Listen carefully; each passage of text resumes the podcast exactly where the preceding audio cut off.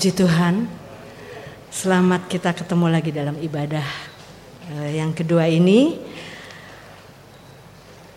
Terima kasih untuk nama Yesus yang kita boleh kenal. Amin. Tadi puji-pujian banyak bicara tentang nama Tuhan. Tetapi sebentar kita akan lihat kembali dalam firman.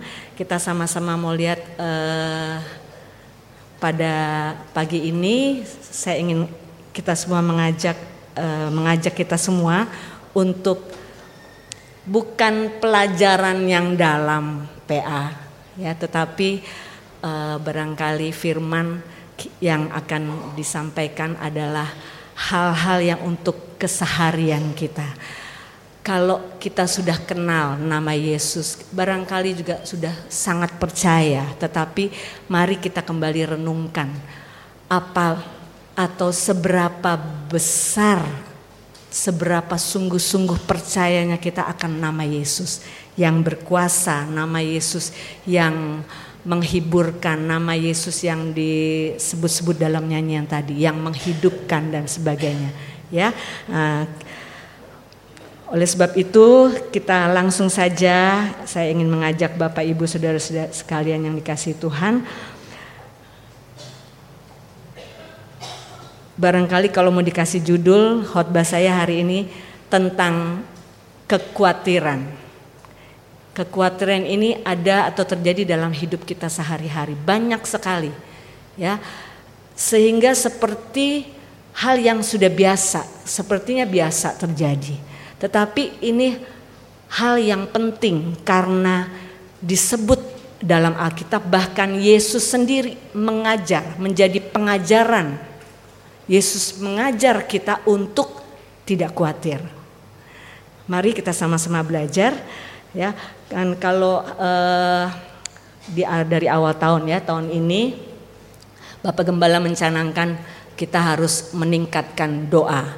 Ya kan dalam doa-doa kita uh, bagaimana kita berdoa kepada Tuhan.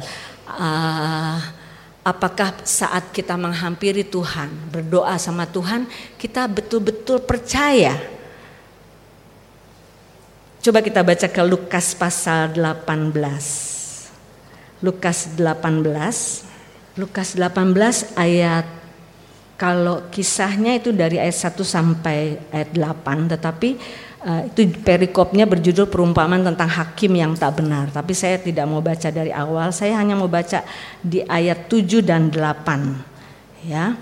Uh, atau saya baca dari mulai ayat 6 kata Tuhan kata Tuhan ini Yesus sendiri kalau di Alkitab ada perumpamaan perumpamaan itu artinya juga ajaran Yesus untuk kita murid-muridnya Ya, ayat 6 katakan kata Tuhan, camkanlah apa yang dikatakan hakim yang lalim itu. Tidakkah Allah akan membenarkan orang-orang pilihannya yang siang malam berseru kepadanya? Dan adakah ia mengulur-ulur waktu sebelum menolong mereka? Aku berkata kepadamu, ia akan segera membenarkan mereka. Saudara percaya kalau saudara berdoa, saudara akan dijawab oleh Tuhan, diberi jawaban, betul-betul percaya. Nah, kenapa nih ada Tuhan seperti mau apa? menanya bertanya sama kita. Tidakkah Allah akan membenarkan orang-orang pilihannya yang siang malam berseru kepadanya? Dan adakah ia mengulur-ulur waktu sebelum menolong mereka? Seolah-olah ada keraguan sehingga Tuhan harus Yesus harus sampaikan pertanyaan ini. Bukankah Allah akan membenarkan orang pilihannya yang siang malam berseru kepadanya? Adakah ia akan mengulur-ulur waktu sebelum menolong mereka? Kemudian ayat 8 katakan, Aku berkata kepadamu, ia akan segera membenarkan mereka. Akan tetapi, nah ini nih ada tetapinya, ini yang harus kita perhatikan Yesus katakan ini seperti janjinya, meyakinkan setiap orang percaya yang berdoa siang malam kepadanya, yakinlah bahwa ia akan segera membenarkan. Amin. Saudara percaya? segera membenarkan, segera menjawab doa-doa kita yang dinaikkan siang dan malam. Akan tetapi, jika anak manusia itu datang, adakah ia mendapati iman di bumi? Ini menjadi pertanyaan.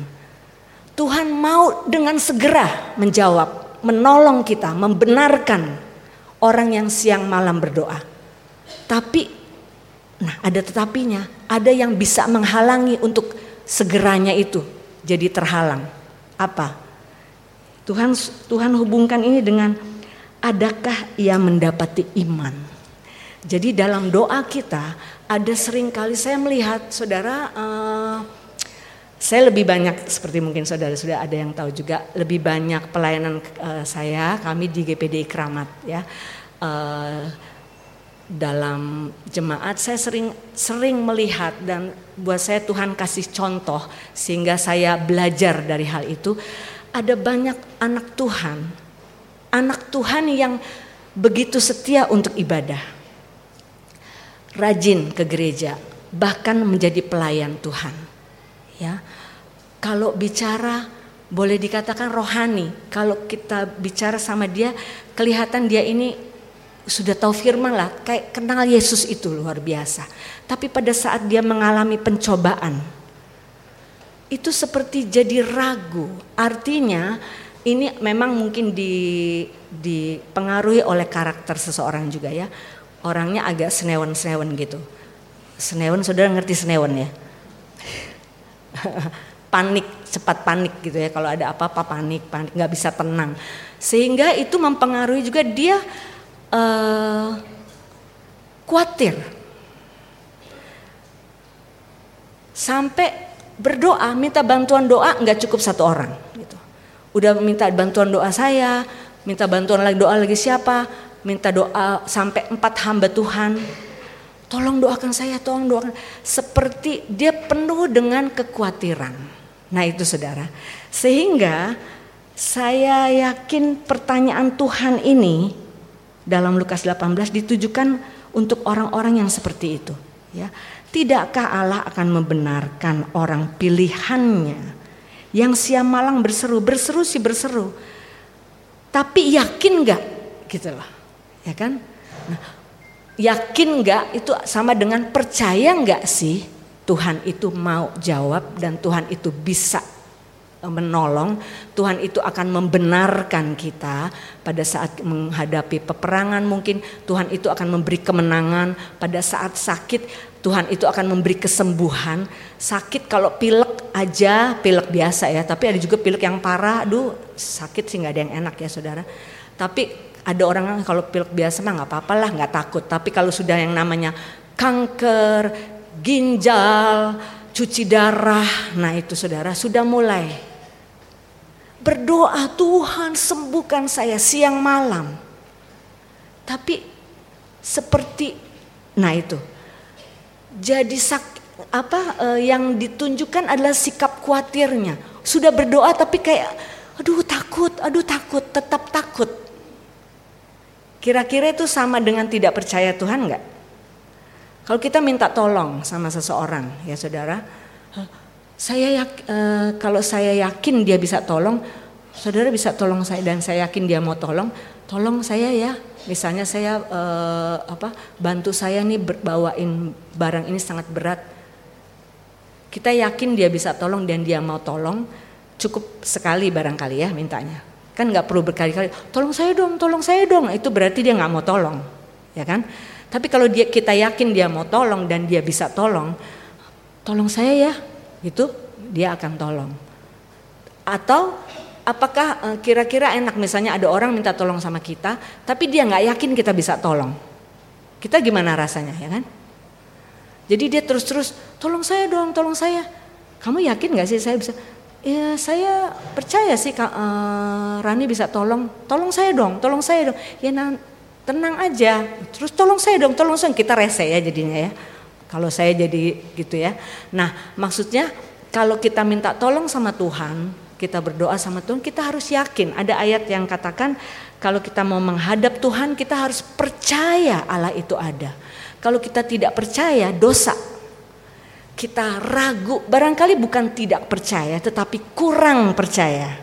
Yesus sering kali pakai bahasa itu, kurang percaya karena ditujukan kepada orang-orang yang sudah percaya, puji Tuhan. Orang-orang yang sudah beribadah. Tapi ada saatnya anak Tuhan kurang percaya. Ya sehingga ada muncul pertanyaan Tuhan ini di dalam kita berdoa. Jadi saudara yang Tuhan mau adalah berdoa, iya, memang Tuhan ingin. Karena doa itu bagaimana kita ber, apa saat kita berkomunikasi dengan Tuhan. Tetapi di dalam doa kita kita harus nyatakan sama Tuhan, kasih lihat sama Tuhan sikap bahwa kita percaya Tuhan.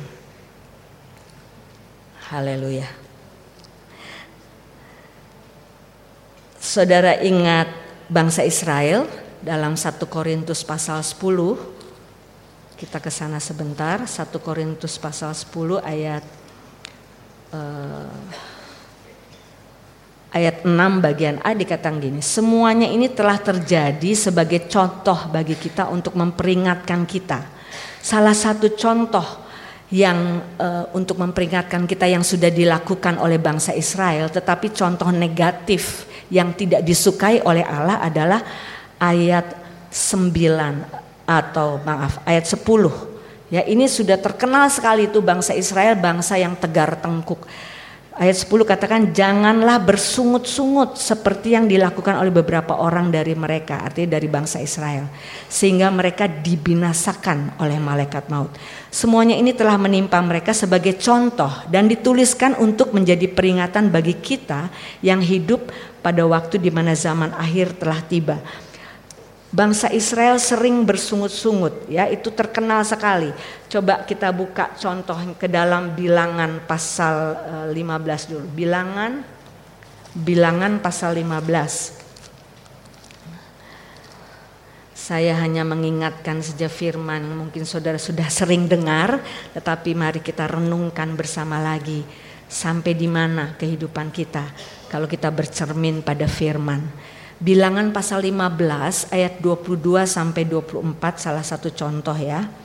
Di sana dikatakan Bilangan pasal 15 ayat 22 Apabila kamu dengan tidak sengaja melalaikan salah satu dari segala perintah ini yang telah difirmankan Tuhan kepada Musa, yakni dari segala yang diperintahkan Tuhan kepadamu dengan perantaran Musa, mulai dari hari Tuhan memberikan perintah-perintahnya dan seterusnya turun temurun dan apabila hal itu diperbuat di luar pengetahuan umat ini tidak dengan sengaja maka haruslah segenap umat mengolah seekor lembu jantan muda sebagai korban bakaran menjadi bau yang menyenangkan bagi Tuhan. Uh, saya lompat lompat tunggu ya saya ke pasal 16 saja ya langsung. Pasal 16 ayat ayat uh, yang menyatakan bahwa Allah marah karena sikap tidak percaya, sikap uh, bersungut-sungut dari bangsa Israel. Ya, saya sudah salah catat ini ya. Maaf saudara-saudara, tunggu ya. Hmm. Oh, bilangan 14, maaf. Bilangan 14 ayat 1 sampai 3. Lalu segenap umat itu mengeluarkan suara nyaring dan bangsa itu menangis pada malam itu. Bersungut-sungutlah semua orang Israel kepada Musa dan Harun. Dan segenap umat itu berkata kepada mereka, Ah sekiranya kami mati di tanah Mesir atau di padang gurun ini, mengapakah Tuhan membawa kami ke negeri ini supaya kami tewas oleh pedang dan istri serta anak-anak kami menjadi tawanan? Bukankah lebih baik kami pulang ke Mesir? Dan mereka berkata seorang kepada yang lain, baik kita mengangkat seorang pemimpin pemimpin lalu pulang ke Mesir. Ini kejadiannya setelah bangsa Israel dilepaskan oleh Tuhan dari jajahan Mesir. Mereka baru keluar dari Mesir di padang gurun Tuhan sebenarnya e, membawa akan membawa mereka ke tanah perjanjian, tanah Kanaan, ya, di mana nanti akan hidup mereka itu berlimpah ruah di sana ya diberkati Tuhan. Tetapi di perjalanan baru saja mereka melintasi eh, apa namanya eh, sudah diselamatkan Tuhan yang kebaktian tadi pagi ya. Mereka melintasi Laut Merah ya kan di depan mereka tapi Tuhan buka Saudara tahu semua kisahnya, Tuhan belah airnya ke kiri kanan sehingga bangsa Israel bisa selamat di tanah jalan di tanah kering, tapi mereka sudah bersungut-sungut. Bersungut-sungutnya apa? Gak ada makan, gak ada minum di ayat uh, bilangan berapa tuh di Meri di masa dan Meriba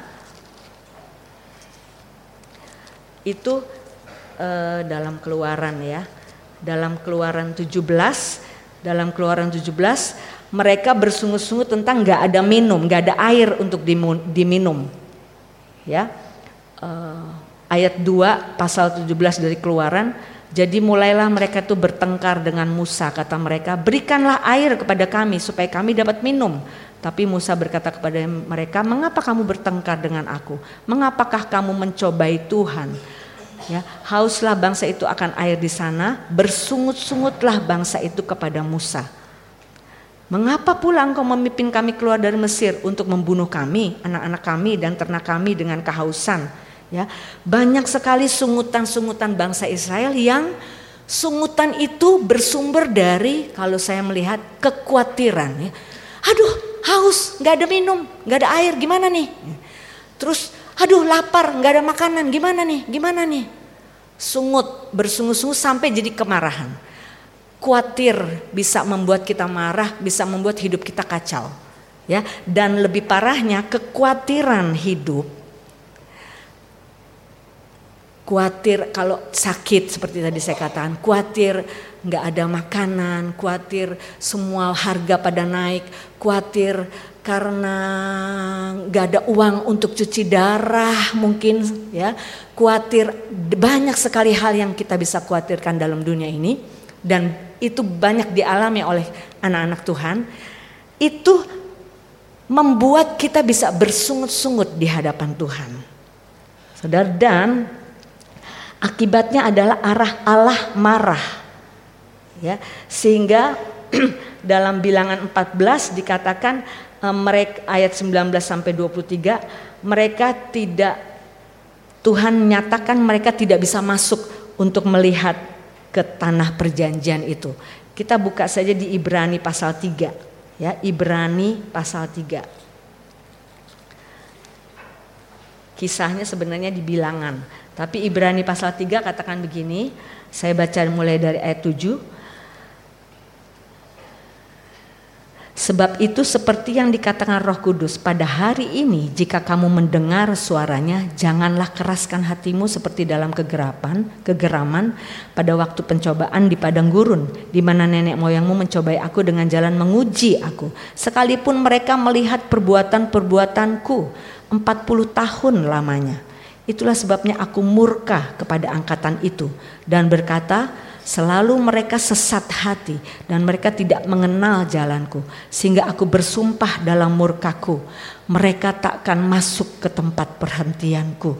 Ini janji Tuhan. Ya saya lompat ke ayat hmm, 17. Dan siapakah yang yang murkai 40 tahun lamanya? Bukankah mereka yang berbuat dosa dan yang mayatnya berkelimpang, bergelimpangan di padang gurun. Dan siapakah yang telah ia sumpahi bahwa mereka takkan masuk ke tempat perhentiannya?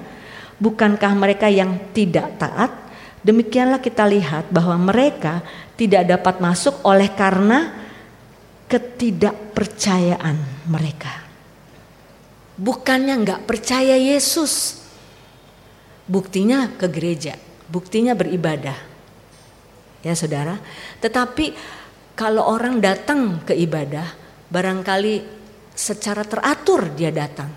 Absennya baik gitu ya, nggak pernah absen maksudnya. Hadir terus. Itu rupanya tidak menjamin untuk orang tersebut masuk ke sorga. Amin. Tidak menjamin saudara. Bukannya saudara jangan setia, enggak. Setia harus, tetapi kesetiaanmu, kesetiaan kita dalam ibadah kepada Tuhan itu saja belum menentukan bahwa kita sudah benar-benar selamat sampai di langkah terakhir. Karena ini ada hal yang bisa terjadi dalam hidup kita sehari-hari. Kekhawatiran kita, kekhawatiran kita akan banyak hal dalam dunia ini memang banyak kan buka koran tiap hari khawatir aduh apa mau perang lagi tuh di Syria, ya. udah jauh-jauh banget deh ke Syria ya. Ini pasar naik terus harganya dan sebagainya, ya kan? Ibu-ibu terutama, biasanya ibu-ibu, selamat hari Kartini ibu-ibu, haleluya. untung ada hari Kartini, eh untung ada Kartini sehingga kita bisa pakai kebaya. Uh, biasanya wanita yang suka lebih kelihatan kuatirnya. Kalau pria mungkin kuatir juga tapi nggak terlalu kelihatan. Pria kan begitu ya, gengsi kasih lihat kekuatirannya. Haleluya.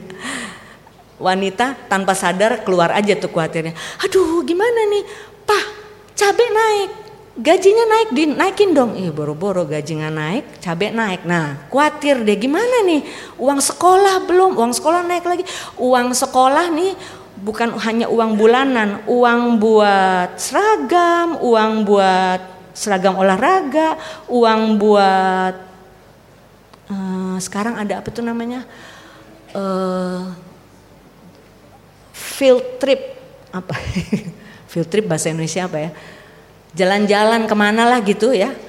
Uang lagi, uang lagi, uang lagi. Itu bisa bikin khawatir. Banyak hal dalam dunia ini, dalam kehidupan kita sehari-hari bisa bikin kita khawatir dan bahayanya saudara membuat kita bersungut-sungut. Dan kalau sudah bersungut-sungut, kita cemas, tiap hari cemas, tiap hari bingung, tiap hari sampai ini kalau bukannya kita nggak boleh itu manusiawi ya, ada ketakutan, oke, okay.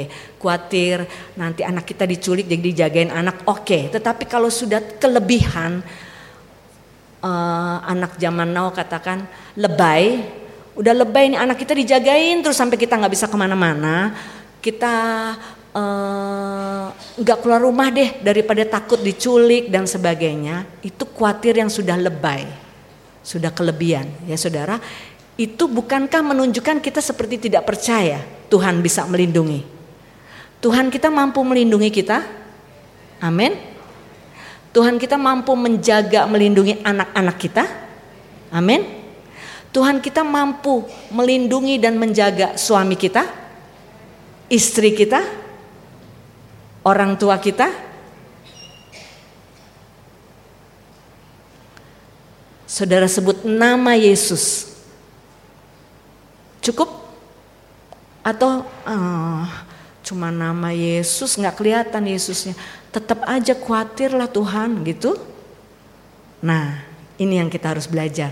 Ya saudara Tuhan tidak mau. Tuhan bisa marah kalau dia lihat dalam hidup kita yang barangkali sudah sekian lama ikut Tuhan apalagi. Yang sudah sekian lama setia dalam gereja Tuhan dalam ibadah, dalam melayani. Tapi kalau menghadapi hari-hari yang sulit, dalam menghadapi penyakit yang sulit dan sebagainya, khawatir itu timbul. Sehingga kita memberi menyatakan sikap Tuhan lihat sikap kita sikap yang khawatir, sikap yang bersungut-sungut. Ikut Tuhan begini, nggak sadar lagi ya ngomongnya. Ternyata ikut Tuhan tuh susah ya. Aduh, Kenapa sih juga dulu mendingan kali nggak ikut Tuhan ya? Kalau nggak ikut Tuhan kayaknya boleh boleh dagang pakai boleh jadi rentenir dapat duit. Kalau nggak ikut Tuhan kayaknya boleh sedikit-sedikit curang, nggak jujur boleh. Ada dosa putih. Dosa putih berarti putih boleh. Tetap aja dosa kan? Dosa mau warnanya apa juga saudara tetap dosa. Jangan lakukan. ya ada nanti bisa jadi ke situ. Itulah sebabnya Tuhan jadi marah. Ya, Tuhan tidak mau melihat anak Tuhan ragu-ragu, bersungut-sungut karena khawatir, khawatir dalam hidupnya. Ya. Sehingga tadi ayat 19 katakan mereka tidak dapat masuk oleh karena ketidakpercayaan mereka. Kekhawatiran kita bisa membuat kita nggak bisa masuk ke tanah perjanjian, saudara. Tanah perjanjian buat kita sekarang ini adalah sorgawi, kanaan rohani. Ya, bisa membuat kita tidak bisa masuk sorga kalau ada kekhawatiran. Karena kekhawatiran kekhawatiran itu menunjukkan kita kurang percaya sama Tuhan. Hati-hati. Saudara berdoa, berdoa, berdoa, tapi berdoanya yang bagaimana? Jangan sampai Tuhan tadi ada menyatakan, apa kamu nggak percaya Tuhan itu bisa jawab? Apa kamu nggak percaya? Kamu pikir Tuhan suka ulur-ulur waktu untuk nolong kamu? Itu pertanyaannya. Sembayang, tapi sembayangnya percaya nggak? Nah itu, ya, ada bedanya. Daud, kalau kita lihat contoh Daud, dalam doa-doanya kita lihat contoh ya dari Daud. Dalam Mazmur misalnya Mazmur ayat uh, Mazmur 27 banyak Mazmur yang ditulis oleh Daud, kita lihat contoh bagaimana Daud berdoa kepada Tuhan dalam kesusahan-kesusahannya. Saat dia dikelilingi musuh ya.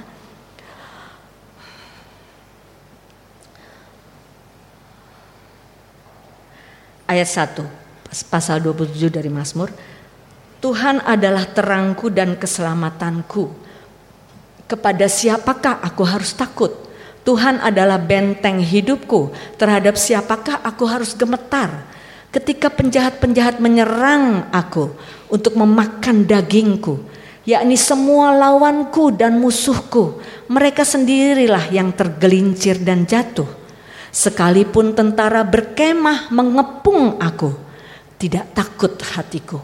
Sekalipun timbul peperangan melawan aku, dalam hal itu pun aku ini Daud. Musuh mengelilingi dia, dia merasa penjahat-penjahat mau menyerang, memakan dia, mau mau habisin dia. Ya. Lawannya, musuh-musuhnya mengelilingi, berkemah, mengepung dia. Tapi dia tidak takut. Karena dia tetap percaya kepada Tuhan. Musuh kita mungkin penyakit, mungkin kebutuhan-kebutuhan hidup sehari-hari yang barangkali jadi kurang ya karena penghasilan kurang atau yang lain-lain. Ya, banyak musuh-musuh kita. Bukan hanya musuh, musuh beneran musuh yang mungkin orang membenci kita jadi memusuhi kita, ya. Tetapi saudara biar kita contoh seperti Daud datang kepada Tuhan dengan percaya. Satu lagi, uh, dalam pasal 31 saja kita lihat. Mazmur 31 untuk pemimpin biduan Mazmur Daud. Padamu Tuhan aku berlindung, janganlah sekali-kali aku mendapat malu. Luputkanlah aku oleh karena keadilanmu. Sendengkanlah telingamu kepadaku. Bersegeralah melepaskan aku. Jadilah bagiku gunung batu tempat perlindungan, kubu pertahanan untuk menyelamatkan aku. Sebab engkau bukit batuku dan pertahananku, dan oleh karena namamu engkau akan menuntun dan membimbing aku. Engkau akan mengeluarkan aku dari jaring yang dipasang orang terhadap aku, sebab engkaulah tempat perlindunganku. Ke dalam tanganmu lah kuserahkan nyawaku. Engkau membebaskan aku ya Tuhan, Allah yang setia. Engkau benci kepada orang-orang yang memuja berhala yang sia-sia. Tetapi aku percaya kepada Tuhan. Aku akan bersorak-sorak dan bersuka cita karena kasih setiamu. Sebab engkau telah menilik seng sengsaraku, telah memperhatikan kesesakan jiwaku. Dan tidak menyerahkan aku ke tangan musuh, tetapi menegakkan kakiku di tempat yang lapang. Dan seterusnya saudara, itu uh, doa Daud ayat 10 kasihanilah aku ya Tuhan. Jadi ini doa saat dia mengalami kesusahan. Tapi selalu ada pernyataan dari Daud. Dia belum lepas dari kesusahan waktu dia berdoa. Tapi selalu ada pernyataan aku percaya kepada Tuhan. Ayat 15 katakan tetapi aku kepadamu aku percaya ya Tuhan. Aku berkata engkaulah Allahku. Jadi saudara, pada setiap kali kita berdoa ini yang Tuhan ingin lihat. Meskipun keadaan kita masih susah, keadaan kita belum terluput, tetapi Tuhan ingin lihat iman itu. Makanya Tuhan ada, uh, tadi tanya, ya, apakah ada iman sekarang ini sampai nanti kalau anak manusia akan datang kembali, Yesus akan datang kembali saudara percaya. Dan ini seperti Yesus meragukan untuk zaman now sekarang ini sampai nanti ini sudah akhir-akhir. Hari-hari di mana kita hidup nih hari-hari akhir dari zaman akhir. Sedikit lagi Tuhan akan datang. Tapi per, ini Yesus dalam Lukas 18 tadi. Yesus bertanya, apakah ada iman pada saat anak manusia akan datang? Bukankah pertanyaan yang buat saya sih ngeri ya saudara? Biarlah itu kita tanyakan sama diri kita. Apakah aku masih tetap beriman nanti kalau Yesus datang? Karena kesusahan akan, maaf, dunia ini akan semakin susah. Kesusahan akan semakin berat. Percobaan akan semakin berat. Kita belum terlepas selama di dunia ini. Dari segala kesusahan, dari air mata, dari penyakit dan sebagainya. Tapi yang Tuhan minta Bukan Tuhan nggak tahu kita susah. Tuhan tahu nggak kira-kira kita dalam keadaan susah? Tahu nggak? Tahu lah ya. Seperti Daud. Waktu Tuhan, eh, waktu Daud berdoa, Tuhan tahu. Daud kalau saudara baca Mazmur-Mazmurnya, Daud ada saat dia berdoa pada saat dia dalam kesesakan pada saat dia dalam kesusahan. Tetapi juga ada Mazmur lain yang di situ dia memuji Tuhan karena Tuhan sudah lepaskan. Jadi seperti Tuhan itu sudah jawab doanya yang dalam kesesakan kemarin, sekarang dia sudah terlepas. Puji Tuhan. Nah, begitu. Begitu bukan dengan kita. Ya, maka Tuhan juga ingin percaya penuh. Berdoa dengan penuh percaya. Datang sama Tuhan dengan penuh percaya. Jangan ragu, jangan kurang percaya. Meskipun kayaknya berat sekali, duh musuh mengelilingi Tuhan, aku matilah nih. Jangan, ya. Tuhan, aduh, aku udah sesak, kayak nggak bisa napas, udah mau mati aja nih. Kayaknya nggak ada pertolongan Tuhan. Tenang, kita bisa tenang kalau kita percaya. Kita bisa tenang kalau kita tidak khawatir. Susah iya, Sedih, kecewa bisa terjadi. Sakit bisa terjadi. Tetapi jangan bikin kita khawatir. Aduh, uh, sakit. Aduh, aduh dokter bilang saya sakit ini udah mati deh gue, mati deh gue. Belum mati, udah bilang mati deh gue, mati gue. Gitu kan. Itu namanya udah khawatir. Terus doain saya dong, doain saya dong. Tiap hari minta doain, doain, doain. Tapi ketakutan. Terus ketakutan. Itu yang namanya kurang per percaya. Itu yang namanya khawatir, cemas. Bagaimana saya ini? Bagaimana saya? Nah, ya. Tuhan tidak mau seperti itu, tapi biar kita seperti Daud. Datang kepada Tuhan meskipun keadaan kita bilang sama Tuhan, Tuhan lihat nih aku dikelilingi musuhku, musuhku kayak udah mau nerkam aku nih, aku udah mau habis deh nih oleh musuh. Tapi Tuhan, Aku datang kepadamu karena aku percaya engkau. Engkaulah yang membenarkan aku. Engkaulah yang membela aku. Engkaulah tetap yang menyembuhkan aku. Engkaulah yang menghiburkan aku. Engkaulah yang menguatkan aku. Engkaulah yang melindungi aku. Percaya penuh. Tuhan lihat yang di dalam. Amin.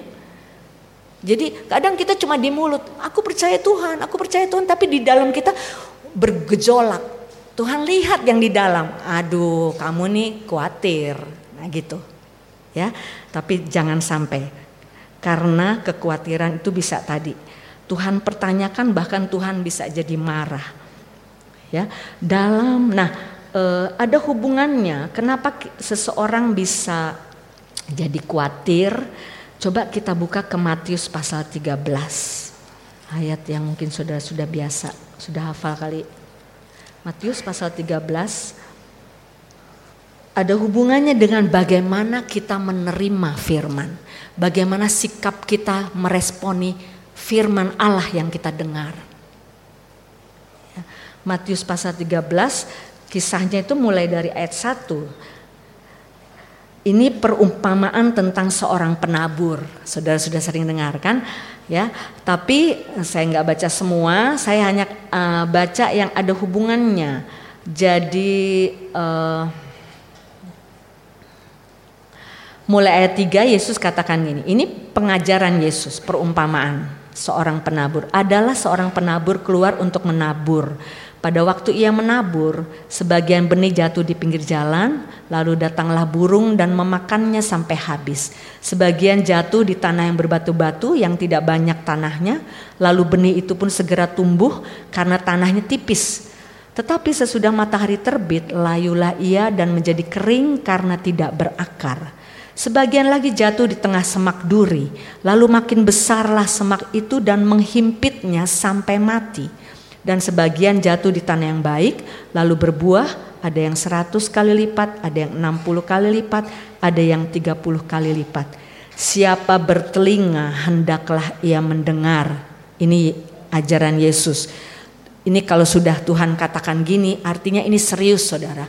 Siapa bertelinga hendaklah ia mendengar. Saudara mendengar? Haleluya mendengar dengan benar-benar mendengar ya jangan cuma selewat ya supaya kita firman e, benih yang ditabur itu berbicara dari firman Allah ya jadi arti dari perumpamaan itu kita baca di ayat 18 karena itu dengarlah arti perumpamaan penabur itu. Kepada setiap orang yang mendengar firman tentang kerajaan sorga, tetapi tidak mengertinya, datanglah si jahat dan merampas yang ditaburkan dalam hati orang itu. Itulah benih yang ditaburkan di pinggir jalan. Di pinggir jalan gak ada tanah, benih tidak bisa bertumbuh. Karena apa? Si jahat merampas yang ditaburkan dalam hati orang yang seperti di pinggir jalan keras hati yang keras.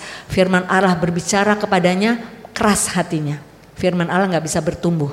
Ya, karena orang itu juga nggak mengerti. Orang itu nggak mau ngerti, nggak mau perhatikan firman. Ah masa bodoh dia. Dia merasa firman nggak nggak penting dalam hidupnya. Dia merasa saya bisa hidup kok tanpa firman seperti itu. Ya, itu fir, uh, benih yang ditabur di pinggir jalan. Kemudian yang kedua, benih yang ditaburkan di tanah yang berbatu-batu ayat 20 ialah orang yang mendengar firman dan segera menerimanya dengan gembira. Tetapi ia tidak berakar dan tahan sebentar saja. Apabila datang penindasan atau penganiayaan karena firman itu, orang itu pun segera murtad. Karena tanahnya tipis. Jadi kalau ada ada panas matahari, ada pencobaan datang dalam hidup orang itu, dia orang yang dengar firman bahkan menerima firman dengan sukacita. Haleluya. Senang kalau ke gereja. Tapi rupanya tidak berakar.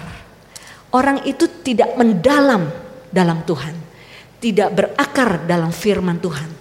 Sehingga pada saat ada percobaan datang dalam hidupnya, di sini dikatakan apa? Penindasan atau penganiayaan karena firman, orang itu segera murtad. Aduh, nggak sanggup deh ikut Yesus, maaf deh. Saudara ingat firman Tuhan katakan sebelum Tuhan datang kembali yang akan terjadi adalah banyak anak Tuhan akan murtad, dijauhkan dari kita. Jangan ada satupun yang di sini untuk murtad ya. Tapi kenapa orang bisa murtad? Karena ini dia tidak berakar dalam dalam firman. Kita harus berakar dalam, saudara. Jangan cuma puji Tuhan, saudara sudah bisa rajin ke, gereja, rajin dengar firman, tapi jangan cuma di situ, berakar dalam. Mengerti apa yang dimaksud firman. Ya, Saudara uh, Hosea 4 ayat 6 katakan umatku binasa karena tidak mengenal firman, tidak mengenal Tuhan. Artinya dia tidak berakar di dalam Tuhan. Tidak ngerti banyak firman. Kita mengenal Tuhan dari firman Tuhan, dari Alkitab ini, bukan? Ya. Nah, kalau kita tidak mendalam, tidak berakar, kita tidak bisa terlalu kenal Tuhan sehingga percaya si Yesus, sembahyang kepada Tuhan Yesus, tapi itu tadi jadi kurang percaya. Ya, dan kalau ada pencobaan karena ini tadi dikatakan ada penindasan atau penganiayaan karena firman, orang itu pun segera murtad. Lalu yang satu lagi ayat 22 yang ditaburkan di tengah semak duri ialah orang yang mendengar firman itu lalu kekhawatiran dunia ini dan tipu daya kekayaan menghimpit firman itu sehingga tidak berbuah. Ini. Saudara perhatikan ini ya. Firman Allah yang ditaburkan di hati orang seperti di tengah semak duri. Or, yaitu orang yang mendengar firman, dia menerima firman, tapi ada kekhawatiran dunia ini dalam hidupnya dan tipu daya kekayaan. Dalam hidupnya masih ada kekhawatiran terhadap dunia hal-hal yang terjadi dalam dunia ini. Seperti tadi saya katakan juga ada apa tipu daya kekayaan. Ada orang-orang yang yang uh, hidupnya hanya terus kekayaan aja yang dicari gitu loh ya. Uh, jadi waktunya dia itu dia lebih pakai untuk cari uang cari uang cari uang. Biasanya itu bahayanya ya. Uh, bukan nggak boleh kaya bukan kekayaannya yang salah tetapi sikap kita terhadap kekayaan itu ya. Kalau orang sudah sudah kaya biasanya dia akan mempertahankan kekayaan jadi dia terus kerja kerja nggak ada waktu untuk Tuhan. Yang dipikirinya uangnya nanti ke mana nih? Uangnya banyak. Mau ke mana lagi ya? Mau di deposit in bener ya deposito apa deposit atau mau dibikin ke mana? Aduh nah jadi akhirnya khawatir karena kekayaannya itu. Khawatir karena banyak hartanya ya itu juga bisa membuat menghimpit firman itu sehingga tidak berbuah. Menghimpit firman artinya imannya tidak bisa bertumbuh. Ya, kalau kita baca di ayat 22 ini uh, adalah uh, penjelasan dari ayat um, 7. Sebagian lagi jatuh di tengah semak duri, ya kan jadi tanah yang ada banyak uh, semak duri. Saudara perhatikan ayat 7. Lalu makin besarlah semak itu dan menghimpitnya sampai mati, menghimpit firmannya, menghimpit imannya. Yang bertumbuh, mengembang adalah semaknya, bukan firmannya. Jadi firman Allahnya justru yang kalah. Itu kalau kekhawatiran. Semak itu berbicara dari kekhawatiran hidup. Kalau kita khawatir saudara, hati-hati. Kita akan, kekhawatiran kita akan mengembang menghimpit iman kita kepada Tuhan. Iman kita jadi kecil. Dan akhirnya yaitu kurang percaya dan malahan nggak percaya lagi. Aduh Tuhan tolong nggak ya, Tuhan tolong nggak ya. Tapi berdoa tiap hari, aduh Tuhan tolong nggak ya. Berdoa lagi siang dan malam tapi tetap pertanyaannya Tuhan tolong nggak ya, Tuhan tolong nggak ya. Ya itu gambaran dari orang yang khawatir. Haleluya ya dan Tuhan tidak mau hal itu terjadi dalam hidup anak-anak Tuhan. Kekhawatiran hidup Matius pasal 6. Ini dalam kehidupan sehari-hari Saudara. Matius pasal 6, hal kekhawatiran ayat 25 sampai 34 ya, sudah sangat sering diungkapkan. Tapi di sini, karena itu aku berkata kepadamu, Yesus yang berkata, ini juga adalah ajaran Tuhan kepada murid-murid. Janganlah khawatir akan hidupmu. Ada tiga kali dalam perikop ini dikatakan janganlah khawatir. Ayat 31. Sebab itu janganlah kamu khawatir. Ayat 34. Sebab itu janganlah kamu khawatir. Jadi kekhawatiran ini hal yang sangat mengganggu hidup uh, iman kita, pertumbuhan iman kita kepada Tuhan. Kita harus perhatikan, jangan sampai itu ada dalam hidup kita. Ya, karena itu bisa menghambat pertumbuhan iman kita, menghambat kekuatan iman kita kepada Tuhan. Kita menjadi orang-orang yang kurang percaya kepada Tuhan ya. Ayat 25 janganlah kamu khawatir janganlah khawatir akan hidupmu akan apa yang hendak kamu makan atau minum dan janganlah khawatir pula akan tubuhmu akan apa yang hendak kamu pakai. Bukankah hidup itu lebih penting daripada makanan? Dan tubuh itu lebih penting daripada pakaian ya saudara? Jangan terbalik. Hidup kita ini jauh lebih berarti dari pakaiannya. Gitu loh maksudnya. Jadi jangan pakaiannya yang kita khawatirkan. Yang kita khawatirkan hidup kitanya. Hidup kita ini ke mana? Jalannya. Setiap manusia nggak hanya berhenti di kematian nanti, enggak. Tapi terus jalan. Ada kekekalan. Hidup kita yang harus kita perhatikan. Hidup kita ini ke mana? Kekekalan yang hidup kekal atau kekekalan yang binasa selama-lamanya. Itu yang harus kita khawatirkan atau kita pikirkan. Bukan pakaiannya, itu maksudnya Tuhan. Ya, jadi jangan pakaiannya, makanannya yang kita khawatirkan. Pandanglah ayat 26, burung-burung di langit, pandang burung di langit yang tidak menabur dan tidak menuai dan tidak mengumpulkan bekal dalam rumpung, namun diberi makan oleh Bapamu yang di sorga.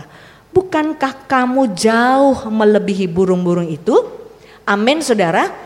Saudara lebih berharga dari burung-burung? Amin. Amin. Kita ini anak tebusan Tuhan. Tuhan sudah memberi darahnya sendiri, nyawanya untuk kita. Betapa berharganya kita. Nah saudara kalau Tuhan sendiri sudah rela mati buat kita, hal-hal hidup sehari-hari kita ini makan, Tuhan tahu kok minum, kita perlu minum, tubuh ini perlu minum, tubuh ini perlu makan, tubuh ini perlu pakaian, Tuhan tahu. Masa dia nggak kasih? Burung-burung di udara aja dia pelihara, ya. Saudara kita sering dengar tapi mari kita baca, benar-benar baca. Lalu kita makan firman ini supaya kita nggak khawatir lagi. Ayat 27. Siapakah di antara kamu yang karena kekhawatirannya dapat menambahkan sehasta saja pada jalan hidupnya? Ada yang bisa khawatir deh pasti jadi panjang umur, ah, bisa? Malahan nggak panjang umur ya, ya kan? Kalau kamu khawatir, kamu nggak panjang umur. Nggak ada orang yang bisa menambahkan sahasa saja pada jalan hidupnya. Umur kita di tangan Tuhan. Kalau ada orang masih kecil bisa meninggal dunia. Ada orang masih usia setengah, eh usia setengah setengah baya. Ada orang yang memang sudah tua baru meninggal dunia itu terserah Tuhan. Umur kita di tangan Tuhan. Gak usah pikirin umur. Kalau uh, orang muda, aduh saya belum, saya belum, belum menyebarkan undangan, jangan dulu matilah ya Tuhan. Nah, sering kali kekhawatiran itu kadang-kadang, apalagi kalau orang sakit ya, sakit khawatir-khawatir. Uh, khawatirnya apa? Takut mati, belum mau mati, gitu loh belum mau mati jadi takut. Nah, saking takutnya, aduh, aduh sakit, saya nggak mau nggak mau mati Tuhan, nggak mau mati. Aduh, saya sakitnya ginjal, aduh sakitnya kanker, aduh Tuhan mau mati. Udah kayaknya besok mau mati nih dokter bilang. Tapi saya belum mau mati Tuhan, jadi khawatir, khawatir, khawatir. Terus lupa bahwa Tuhan itu ajaib, Tuhan itu bisa menyembuhkan. Amin. Ya. Tapi umur seseorang itu Tuhan yang pegang. Jadi kalau kita ngerti ini, Mau khawatir kayak gimana pun kalau Tuhan bilang mati ya mati gitu ya kan. Tapi kalau Tuhan bilang belum mati, saudara pernah saya uh, pernah mengikuti berita ada bayi ya bayi nih tertimbun uh, longsor atau gempa bumi itu ya uh, reruntuhan. Udah berapa hari loh hidup itu bayi. Kalau secara logika matilah ya kan tapi kalau Tuhan bilang enggak mati, enggak mati saudara, bayi dan dan sebagainya. Tapi kalau orang sehat meskipun masih anak muda, sehat, kalau Tuhan bilang udah cukup sampai sini aja kamu. Ya udah. Napasnya berhenti. Ya kan? Jadi kalau kita mengerti ini dan ingat ini, enggak perlu kita khawatir akan mau mati kapan juga gitu ya istilah. Yang penting apa? Mati di dalam iman kepada Tuhan. Ya, dan seterusnya. Saudara lihat baca di rumah nanti ya. Tapi akhirnya itu ayat 31 katakan sebab itu janganlah kamu khawatir dan berkata apa yang akan kami makan, apa yang akan kami minum, apa yang akan kami pakai. Ini sama kayak bangsa Israel tadi. Ya, hati-hati saudara. Jangan jadi khawatir, jangan bersungut-sungut. Semua itu dicari bangsa-bangsa yang tidak mengenal Allah pun akan tetapi Bapamu di sorga tahu bahwa kamu memerlukan semua itu. Tapi cari dahulu kerajaan Allah dan kebenarannya, maka semuanya itu akan ditambahkan kepadamu. Sebab itu jangan kamu khawatir akan hari besok, karena hari besok mempunyai kesusahannya sendiri. Kesusahan sehari cukuplah untuk sehari. Ya saudara, ini yang Tuhan ingatkan. Uh, kita mungkin sudah sering dengar ayat ini, tapi mari kita sama-sama renungkan bagaimana hidup kita. Apakah sudah nggak ada sama sekali khawatir, benar-benar percaya Tuhan, puji Tuhan. Tetapi kalau sering kali masih ada, ya kita ingat ayat ini ya Tuhan memelihara kita apalagi kalau khawatirnya soal ini soal ekonomi hidup ini ya keperluan-keperluan hidup sehari-hari itu bisa mengkhawatirkan tapi ada banyak hal ya musuh-musuh kita tadi dikatakan penyakit kita dan sebagainya. Saya punya anak saya sendiri juga suka saya pernah uh, suka khawatirin anak kan anak perempuan apalagi ya. Tapi saya itu sampai Oh Tuhan ya terima kasih sih sampai terbalik saudara anak saya itu yang yang menegur saya. Saya sampai malu oh ya ya ya. Karena saya sering kali kan telepon kamu di mana hmm, sama siapa gitu kan nanti pulangnya jam berapa diantar siapa gitu toh namanya juga ibu-ibu terus sampai anak saya yang perempuan tuh saking dia barangkali sering digitu jadi mama Mama tuh gak usah khawatir, mama berdoa aja, doain aja aku supaya Tuhan lindungi. Terus mama tenang aja gitu. Haleluya ya. Puji Tuhan saya punya anak beriman seperti itu saudara. Tapi itulah manusia. Kadangkala kita tanpa sadar, oh iya ya Tuhan ampuni saya, saya sudah kayaknya terlalu khawatir. Tuhan tahu hati kita. Jangan sampai tapi, jangan kita pelihara kekhawatiran. Amin saudara semak-semak dalam hidup itu jangan kita pelihara tapi kita bersihkan ya kita jadi tanah hati yang bersih yang subur yang kemudian kalau firman itu tertabur dia kita dengar kita terima lalu kita mengerti dan kita lakukan sehingga kalau tadi kembali ke Matius 13 tanah yang baik itu akan e, benih firman Tuhan itu akan bertumbuh mengeluarkan buah. Itu bedanya. Hidup yang mengeluarkan buah, buah yang matang, buah yang me, bisa dinikmati orang, buah yang menyenangkan hati Tuhan. Ya, sehingga sampai akhir hidup kita pun kita berkenan di hadapan Tuhan. Ya, saudara, uh, kita belajar hal ini. Jadi jangan sampai kekhawatiran dalam hidup itu, segala macam kekhawatiran, semak-semak itu jangan sampai ada dalam hidup kita. Tapi biarlah kita mempunyai hati yang iman kita itu bertumbuh di dalam Tuhan, ya sampai hidup ini mengeluarkan buah yang bisa dilihat oleh orang dan menyenangkan Tuhan. Ya. Hati-hati Saudara, hati-hati dengan kekhawatiran Hati-hati dengan semak-semak yang ada dalam hidupmu karena itu bisa membuat kita tidak masuk ke tanah perjanjian. Saudara tujuannya apa ke gereja? Masuk surga atau mau mau ya, karena harus aja hari Minggu gitu enggak kan? Mau masuk surga toh ujungnya ya. Ujungnya masuk surga dong. Ya kan? Anak muda kayak anak eh anak anak tua, anak muda atau orang tua Ujung-ujungnya kita semua mau masuk surga kan? Tetapi saudara hati-hati. Puji Tuhan kita semua di sini sudah punya iman kepada Yesus. Hati-hati, jangan sampai iman kita jadi terhimpit oleh adanya kekhawatiran dalam hidupmu. Kekhawatiran apa saja. Jangan ya. Filipi 4 ayat 6 ayat-ayat terakhir, ayat-ayat terakhir, belum ayat terakhir, masih ayat-ayat terakhir. Filipi 4 ayat 6 Janganlah hendaknya kamu khawatir tentang apa pun juga tetapi nyatakanlah dalam segala hal keinginanmu kepada Allah dalam doa dan permohonan dengan ucapan syukur. Ini yang penting juga. Belajar selalu mengucap syukur. Ya, 1 Tesalonika 5 katakan ucapkanlah syukur dalam segala hal dalam segala hal. Bukan ucapkan syukur hanya dalam keadaan baik saja, dalam segala hal. Mau baik mau nggak baik, belajar ucap syukur itu yang Tuhan mau. Sebab dengan kita mengucap syukur, khawatir kita akan hilang.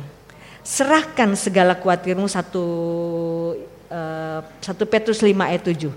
Serahkan segala khawatirmu. Satu Petrus pasal 5 ayat 7 Serahkanlah segala kekhawatiranmu kepadanya sebab ia yang memelihara kamu. Ya, sebab ia yang memelihara kamu. Yang tadi kita nyanyikan, nama Yesus ada kuasa dalamnya. Tapi saudara, benar-benarlah percaya. Jangan kurang percaya. Kalau saudara sudah percaya, percaya terus. Jangan jadi kurang karena ada kekhawatiran. Haleluya. Ya, pelihara iman kita kepada Tuhan. Dengan betul-betul percaya baca firman Tuhan dalami firman Tuhan berakarlah kita dalam firman Tuhan maka itu yang akan membuat kita tidak khawatir lagi akan hidup ini. Karena apa? Karena kita percaya penuh sama Tuhan. Mau sebesar apa pun percobaanmu mau sebesar apa pun musuhmu kayak Daud tadi tapi Daud katakan aku percaya kepada Tuhan. Haleluya saya undang kita sama-sama berdiri.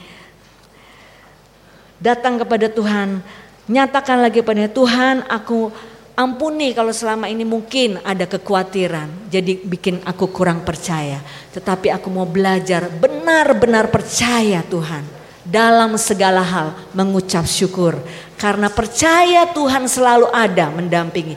Percaya Tuhan yang menaungi kita, Tuhan yang melindungi, Tuhan yang memberkati dan sebagainya ya sehingga uh, yang uh, kuasa di dalam nama Tuhan itu tidak sia-sia ya.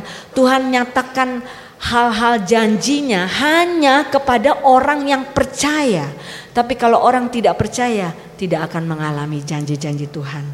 Kita nyanyikan lagu ada satu lagi engkau ada bersamaku di setiap musim hidupku Musim senang, musim gak senang, musim rada sakit, musim sehat.